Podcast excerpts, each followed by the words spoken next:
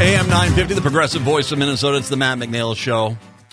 Don Carr is kind enough to join us. For over 15 years, Don Carr has investigated, written about America's worst polluters from the gas fields of North Dakota to the dead zone in the Gulf of Mexico. His writing has been featured in Politico, Sierra Magazine, the Washington, D.C. City Paper, Huffington Post, Grist, Civil Eats, and other places as well. And uh, he's appeared on numerous outlets as well. He has a brand new book, a piece of fiction, though, The Midnight Rambler. It's a hardcover. It's going to be out, and he is going to be over at Comma, a bookshop tonight. It's in Linden Hills, 4250 Upton Avenue South in Minneapolis. He'll be there from 6:30 to 8 and he's kind enough today to join us to talk about the book and the signing. Don, thank you very much. I appreciate the time. Matt, it's really great to be uh, on your show. I really appreciate it. Well, th- thank you very much for the time. Now, uh, one, once again, I want to start with the fact that you have you have taken a path. I've I've talked to other people that have done this as well You've taken a path that um, that some people have. They've they've been a writer. They've been reporting news, especially kind of feature reporting. But then at some point, you made the decision: I'm going to write something. I'm going to write a novel. so first of all, let's talk about your writing about covering, you know, the the polluters. I mean, that's that's some pretty noble work you've been doing out there. Well, that's kind of you to say. Yeah, for about the past 15 years, either for uh, outlets or for national environmental groups like uh, EWG or the Environmental Defense Fund, I've done investigations and reporting on um, from everywhere from the, the gas fields of North Dakota down to the, the, the Gulf of Mexico dead zone.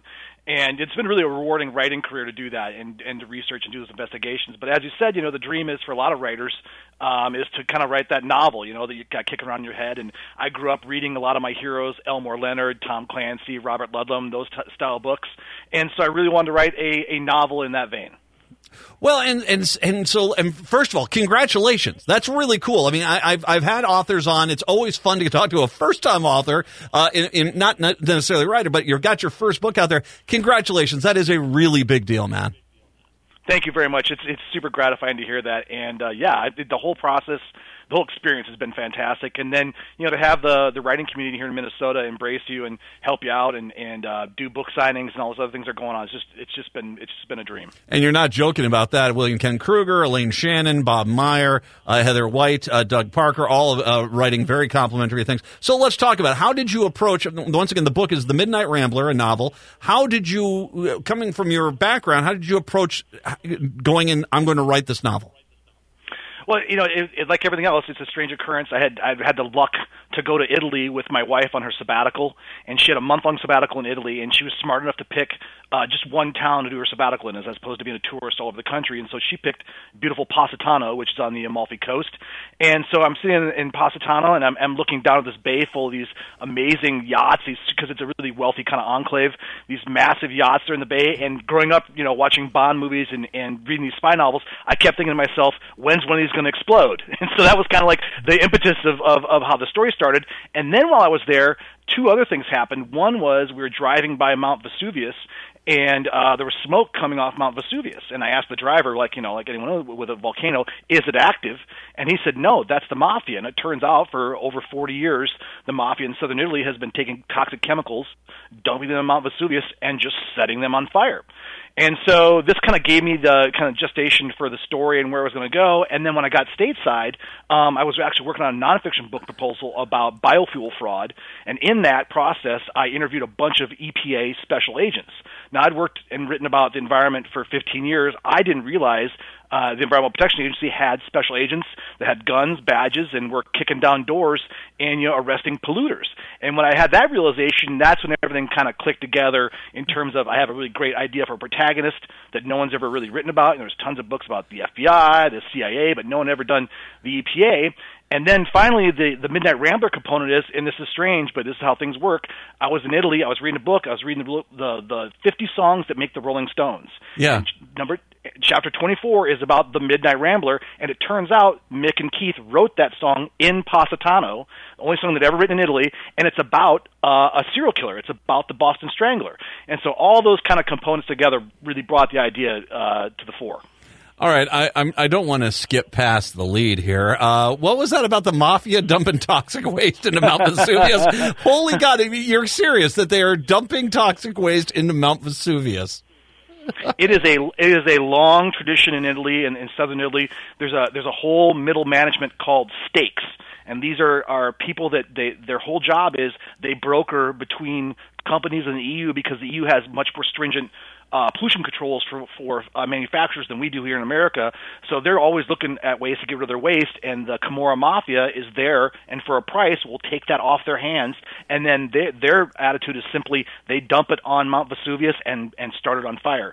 And so you have cancer rates skyrocketing in the area. Wow. It has been a decades long problem, and the mafia there uh, only thinks day to day. They never think about the long term consequences. Yeah, we used to throw virgins into volcanoes too. We we kind of learned our lesson on that, and that wasn't going to stop uh, make it rain or anything like that. All right, so uh, so why don't you give us the the, the synopsis here? Uh, why don't you give us just a little bit of a breakdown? What exactly is the Midnight Rambler about?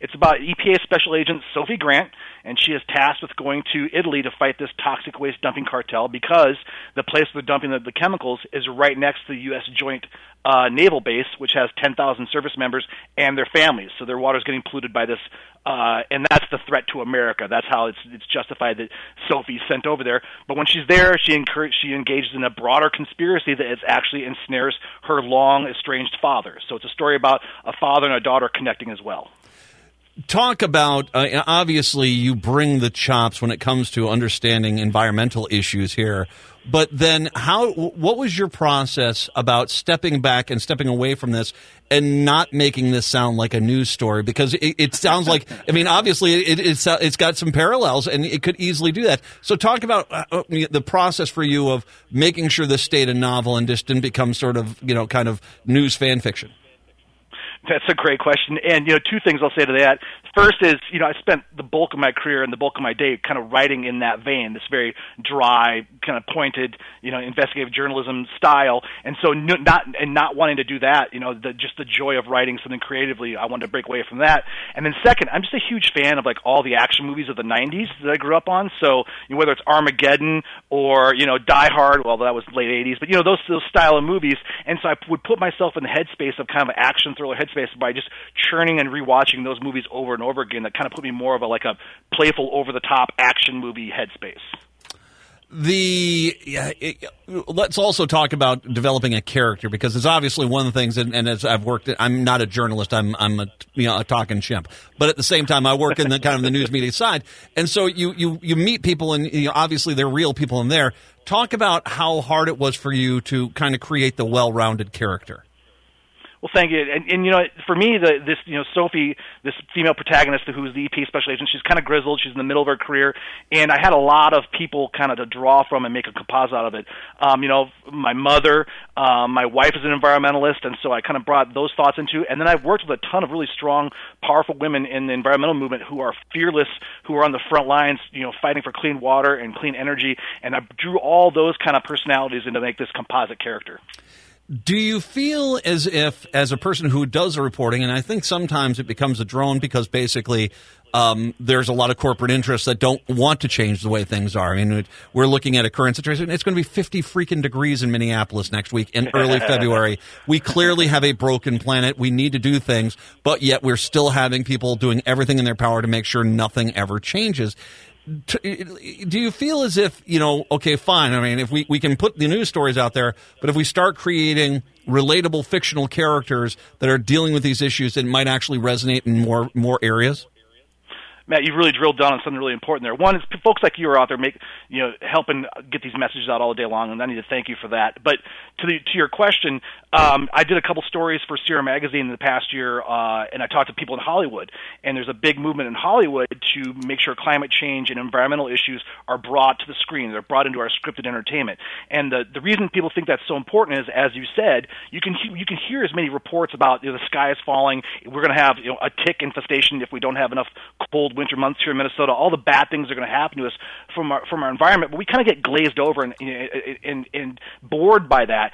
So by kind of incorporating storytelling in, into the into the narrative, into the environmental narrative, and then you know when you're watching a TV show and you're following that character through the woods, you're identifying with them and what they believe. And the hope is that when you integrate more of these you know themes, and you don't have to hit people in the head, right? I mean, my book is a whole just a, big explosion of fun and, and action adventure with just a little side serving of broccoli. That's kind of how I looked at it, right? just like, like put that little spoonful of medicine in. Um, I think that's kind of the way that we tell these stories and, and, and get people more more more aware of what's happening with our planet.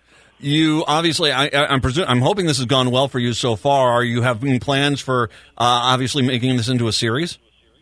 It is a three book series plan. Yes, I don't want to give too much away. All right. Um, but but the next book will be a little more focused on the Midwest, and it'll it, Superior and my home state of South Dakota will will play in this a little bit. Um, but yeah, it's a three book series, and, and uh, I'm excited. I'm already starting the second one. I know some. I know some areas we could go do some writing about. yes, sir. I, I presume you already got it already, but I already I got a few places we probably could you know put side notes in there. Uh, well, congratulations on this. Uh, who's the publisher? Let's make sure we mention them too. Koehler Books is the publisher, and they're fantastic, and I love my publisher. Beautiful. They always do. Uh, Koehler Books. All right. So the event tonight, and it is tonight. We want to make sure people get out there. Six thirty to eight tonight. It's where at once again. It is at Comma, a bookshop, which is at uh, 4250 Upton Avenue in Linden Hills. All righty. And once again, Don Carr is going to be there. The book is going to be available, and I encourage people to stop on out and enjoy this. Don Carr, the book, once again, The Midnight Rambler, just out right now. Don, congratulations on the first novel. That is a huge deal. A big, big congratulations there. All my best tonight, and by all means, come back when you get the second book done, okay? Absolutely, Matt. Thank you, and thanks for everything you do in your show. Really appreciate it. I appreciate it. Don Carr, kind enough to join us. The Midnight Rambler is the book. We'll take a break. Come on back, wrap up the show on a Tuesday. When we do return, it's the Matt McNeil Show on AM 950.